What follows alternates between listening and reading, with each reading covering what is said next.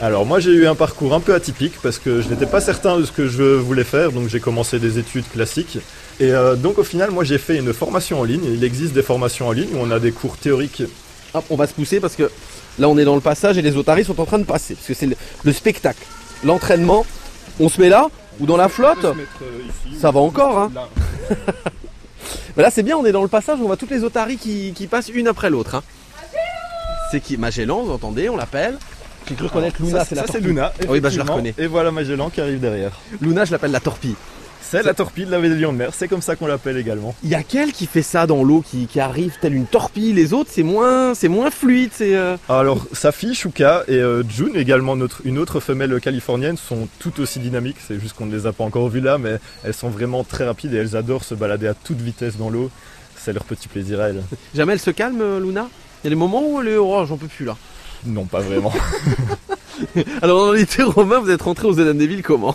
Alors voilà, donc j'ai fait une formation en ligne, il en existe plusieurs en France. Donc on suit des cours sur internet à partir de chez soi et avec ça on a des conventions de stage qui nous permettent de faire des stages dans n'importe quel zoo qui accepte les stagiaires.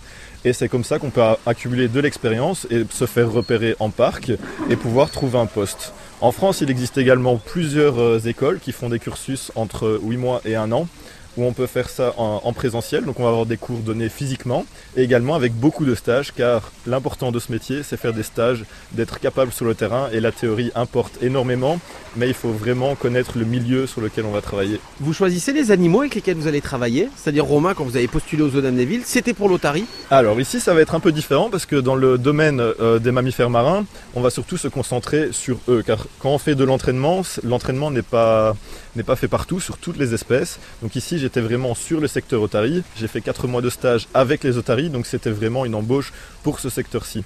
Après, quand on va faire un parcours de soigneur en général, on va plutôt chercher des places là où il y en a parce qu'il y a une énorme demande dans le, dans le secteur.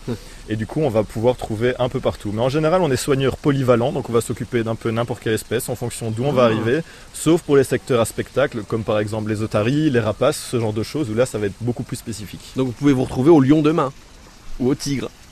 Alors, je, je pourrais, oui, effectivement. Et on peut le dire en tout cas, le Zélandéville, ce qui est formidable ici, c'est qu'on fait confiance. Pour une première embauche, euh, on fait confiance. Ce qui n'est peut-être pas le cas dans tous les autres zones. hein. D'où l'importance de faire des stages pour pouvoir Ouais. montrer ce qu'on vaut à l'avance et savoir un peu sur quel terrain on va partir pour éviter de faire des bêtises, oui.